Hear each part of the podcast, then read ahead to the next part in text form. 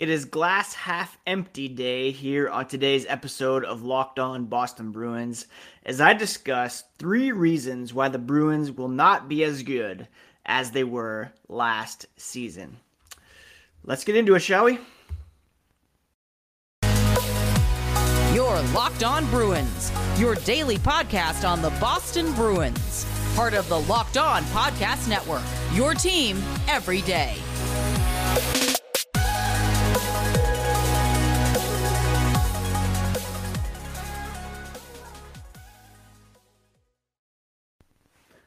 What is up, Bruins fans, and welcome back to the Locked On Boston Bruins podcast. I am your host, Ian McLaren, and this is a daily show where we discuss all things Spoked B, as well as take a look around the NHL. I want to thank you so much for making Locked On Boston Bruins part of your day every day, free and available wherever you get your podcasts, including YouTube. So please do search up Locked On Boston Bruins smash that subscribe button so that you never miss a thing. Today's episode is brought to you by Bet Online. Bet Online has you covered this season with more props, odds, and lines than ever before. That's Bet Online, where the game starts. The NHL regular season officially begins today with a game being played in Prague between the Nashville Predators and the San Jose Sharks. It's a weekend overseas series. The Bruins, of course, still have one more preseason game before they make some final roster decisions. Yesterday on the podcast, I talked about how I believe the Bruins can and will be improved over last season. I'm a glass half full kind of guy. Today, I'm going to take the glass half empty approach and discuss why the Bruins might struggle to replicate last season's success and might be primed to take a step back. The first reason was on display yesterday in the form of some roster decisions, as the Bruins most notably sent Marc McLaughlin, Fabian Lysell, and Johnny Beecher to the AHL. It is a commitment to some veteran players who are perhaps on the downside of their careers that would keep the Bruins from achieving success this season. That's your Chris Wagner's, Tomas Nosek, Nick Foligno, to be more specific. Marc McLaughlin had an amazing camp. Eh, maybe amazing is a bit strong, but he had a great camp, Jim Montgomery said. They're really happy with his development. There's certain areas of his game that they really want him to focus on down in Providence. Details, physicality, production, tenacity, his ability to score. All of that shown through. He's going to be a big part of the Bruins' future, Montgomery said. They do have great depth. Right now, it's what they think is best for the Bruins moving forward. Lysell and Beecher, a little less surprising. Uh, they, Montgomery said, are tremendous young hockey players that are going to be really good Bruins in the future. Uh, on Wednesday against the Rangers, was their first opportunity to play against a real NHL lineup. And you can see where they need to continue to grow their game. And uh, that's why it's great to have such a great coaching staff in Providence that are good at developing young players that are going to be a big part of the future. So here we have a situation, and it's a, a talking point that I've mentioned several times on the podcast throughout training camp. Do the Bruins roll with some more veteran, established players who perhaps are not as skilled as some of their younger counterparts, but bring leadership, character, grit, etc.? Or do they err on the side of skill, youth, and incorporate McLaughlin, perhaps Beecher, Studnicka into the lineup? McLaughlin pretty much did everything that he could to make the team, and he was still sent down. Jakub Lauko remains up. I'm not quite sure why he would get a longer look in camp than McLaughlin, but you know the Bruins are committed to a bunch of these older guys through the remainder of this season. Chris Wagner's 31. He's under contract for one more season. Tomas Nosek, 30. Uh, Craig Smith, 33. Nick Foligno, 34. Obviously, Patrice Bergeron, David Krejci, Brad Marchand in their mid to late 30s as well. But those are guys that are aging like a fine wine. They're playing still at high levels. Yes, I include Krejci in that. So this um, need or desire to stick with these more established players that Don Sweeney brought into the mix um, is potentially detrimental to the Boston Bruins, especially if you're going to put Nick Foligno on the top line as he was deployed in practice on Thursday. Montgomery said they're giving different guys a look on the top line. Uh, he wanted to see what AJ Greer looked like with Charlie Coyle. Wanted to see what Trent Frederic would look like with Tomas Nosek. Um, therefore, Foligno got a look on the top line, and that you can make an argument for Foligno to be on the on the opening night roster look at his injury plagued season and kind of write it off and, and give him a bit of a fresh start under a new head coach. But top line deployment, uh, I'm not quite sure if that's uh, that's the right move there. Uh, Nosek, I know he's a great penalty killer, but he hasn't really shown anything in training camp. Wagner's brought some physicality, but he wasn't good enough to make the team last year. I don't know if much has changed, especially with added depth. So, again, this commitment to these uh, types of players could very well be a detriment to the Boston Bruins moving forward. And that's one of the reasons why I believe the Bruins, you could take a glass half empty look. Uh, in fairness, you know, in the case of Lysell, he definitely needs some seasoning in the AHL. McLaughlin Beecher, it's a tough ask for some of these guys to come in right out of college and be NHL contributors. I understand they're waiver exempt and it's important to get some AHL playing time. But in the case of uh, a somewhat older prospect like Marc McLaughlin, who's 23 years old, you know, he certainly showed enough to warrant at least a fourth line spot on the opening night roster, in my opinion. And, uh, you know, you have other options there.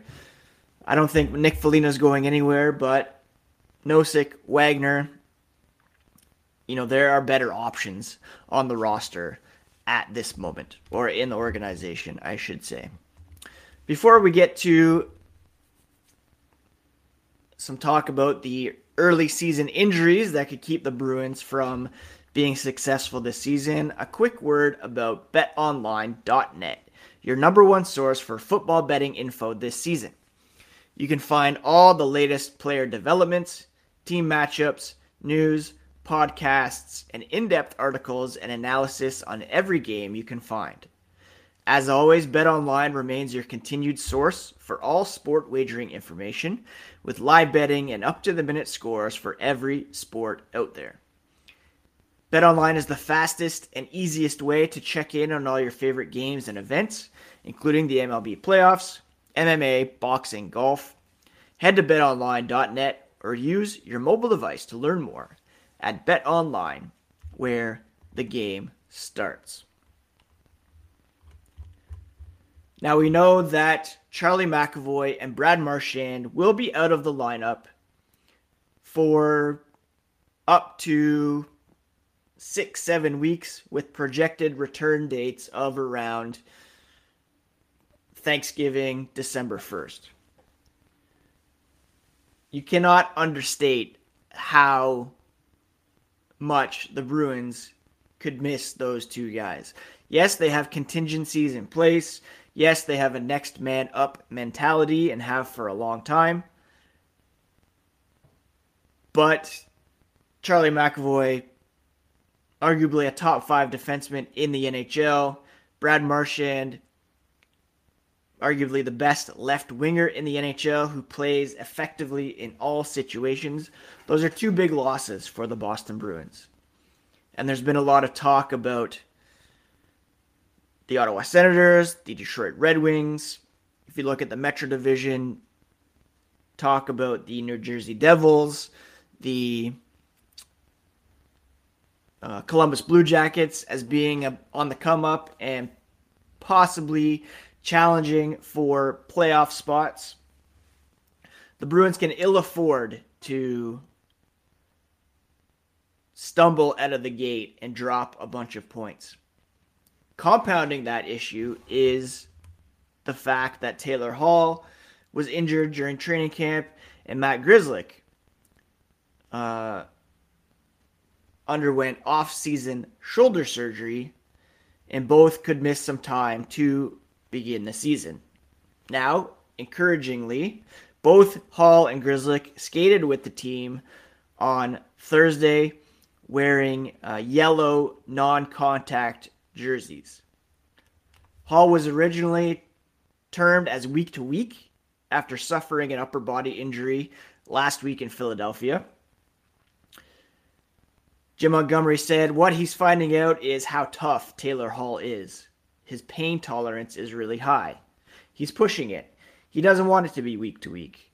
They're monitoring it right now, and there's a little bit of hope that he can be back sooner than week to week.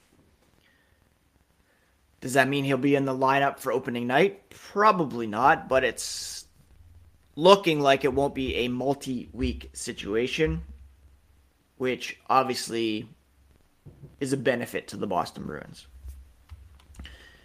Grzelcyk, meanwhile, appears to be ahead of schedule. Uh, he was originally given a recovery time of five months after going under the knife on June 3rd. So that would be July, August, September, October, early November. Montgomery said uh, Grzelcyk is going to go into a regular jersey real quick, which is good. He is ahead of schedule. He could be a week or more ahead of the original timeline, which would put him in the lineup, you know, maybe missing a handful of games. That's huge for the Bruins. Again, you're already missing Marchand, you're already missing McAvoy. Two huge holes to fill. And the presence of Taylor Hall in the top six would bump Foligno out, which is a, a benefit. And Grzelcyk in there as well just gives the defense some added depth, which is uh, which is hugely important.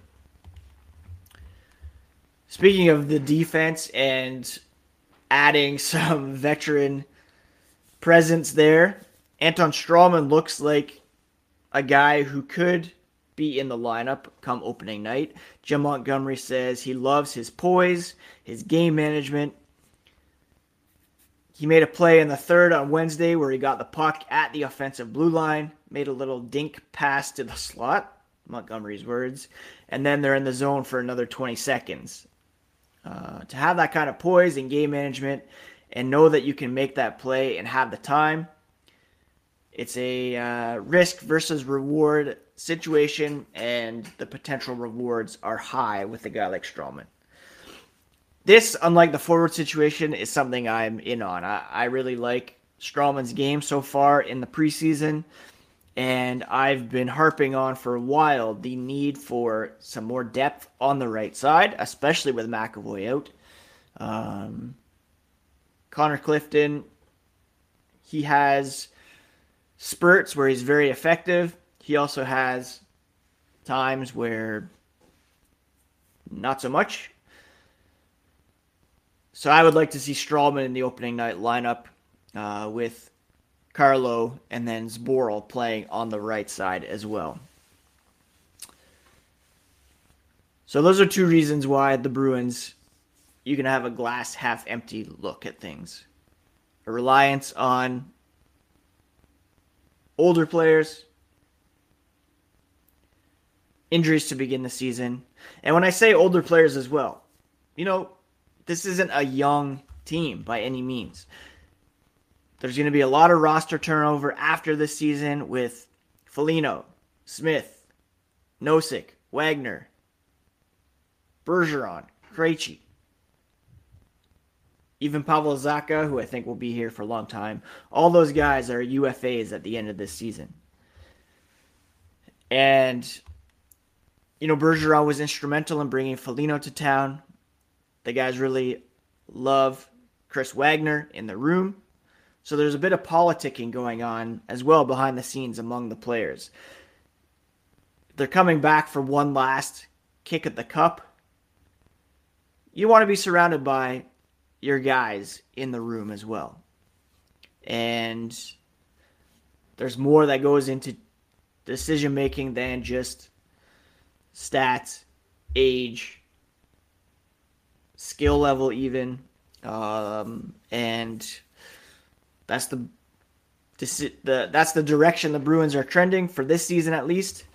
Um, perhaps Jack Studnicka pending. I do believe he'll be on the roster, so that's a bit of an infusion of youth. Uh, but for the time being, you're going to have your Folignos, Noseks, possibly even Chris Wagner in the opening night lineup. And uh, that could be to their detriment. Going to talk about the third reason why I believe the Bruins could take a step back this season here in a moment. But first, I want to thank you again for making Locked On Bruins your first listen every day. On Monday, we're going to be doing a bit more of a season preview, some picks, and the like. Uh, for now, make your second listen the Locked On NHL podcast. Locked On experts give you a daily 30 minute podcast on all things NHL all year long. Stay up to date on everything in the hockey world with Locked On NHL your daily 30 minute NHL podcast. All right, so my final reason why the Bruins will take a step back this season is the coaching change that happened over the summer. A lot of us were rightfully disappointed, upset when Bruce Cassidy was let go by the Boston Bruins. There's a reason he was scooped up nine days later by the Vegas Golden Knights. Now, among the candidates that were mentioned in the interview process for the Bruins, Jim Montgomery was probably the guy that I was most pleased with in terms of the names that were bandied about. He was highly touted before he was hired by the Dallas Stars that team was playing well under him before his untimely dismissal due to personal issues, battle with alcoholism. And he was an asset to the St. Louis Blues as an assistant coach, revamping their penalty kill, which was very effective last season. But still, he's not Bruce Cassidy. Bruce Cassidy's regular season record with the Bruins was stellar. The Bruins' underlying numbers under Bruce Cassidy were first class. There were, of course, questions about secondary scoring relating to the youth, willingness or unwillingness to shake up the lineup, move some guys around to spark some offense. But you know, he even said a coach is kind of like a chef, and you can only cook with the ingredients that are added to your cart. by the general manager. And Montgomery's kind of facing the same situation. Yes, he'll get an upgrade at second line center in the form of David Krejci over Erik Haula, but he's still going to have to plug in Foligno, Nosek, even Trent Frederic, who's been underwhelming in camp to a certain degree. So we're going to have to see here Jim Montgomery stepping up in the head coaching position and carving his own path with the black and gold. So far, I've been encouraged by um, how he's been handling camp, putting the roster together for preseason games. There were some red flags when Hall got hurt, and he said the first names that popped up to play on the top line were Foligno, Frederic, AJ Greer, even. Uh, those were far from the first names that popped into my head. Uh, the first name was Jake DeBrusk. Move him back to the left side. And if Foligno is indeed on the top line on opening night, that's a bit of a yikes for me. Uh, and I'm a Nick Foligno fan. I like him as a player when he's firing. You know, he has a, a track record of being an effective player. He was injured injured a lot last season, moving to a new city, new team, trying to assert himself as a leader, but as a new guy, you know, there's there's complications there. He's a very personable guy as well. I'm rooting for him. I want him to do well, but as a top line option, I don't see it. So add it all up, those are three reasons why I believe the Bruins could and will take a step back if all of that plays out. If the injuries linger, if it takes Marchand a while to get back up to speed, if they're playing Nick Foligno on the top line, if Jim Montgomery proves to be not as effective as Bruce Cassidy. But in contrast with yesterday's, or in conjunction with yesterday's podcast on why there's reason to be glass half full, like when this team is healthy, when the projected top nine is in the lineup, I think they are better than last season. And ultimately, I do think that the over under, which is set at 95.5, I believe the Bruins will be over that. And they might stumble a bit to begin with these injuries, but they'll be getting guys back for the majority of the season. And therefore, should be uh, firing at all cylinders when the games matter most. So that's it. That's today's episode, my friends. I hope you are all doing well, had a great week, taking care of yourselves, taking care of each other. It's a long weekend up here in Canada, but I'll be back on Monday with a new episode of Locked On Boston Bruins. Excited to gather with family over the weekend, watch some playoff baseball, Go Blue Jays. And uh, yeah, just enjoy the fall weather, finish a book, watch Rings of Power, watch um, House of the Dragon, and all that fun stuff. So have a great weekend. And uh, we'll talk to you again here on Monday on the Locked On Boston Bruins podcast, part of the Locked On Podcast Network, your favorite team every single day.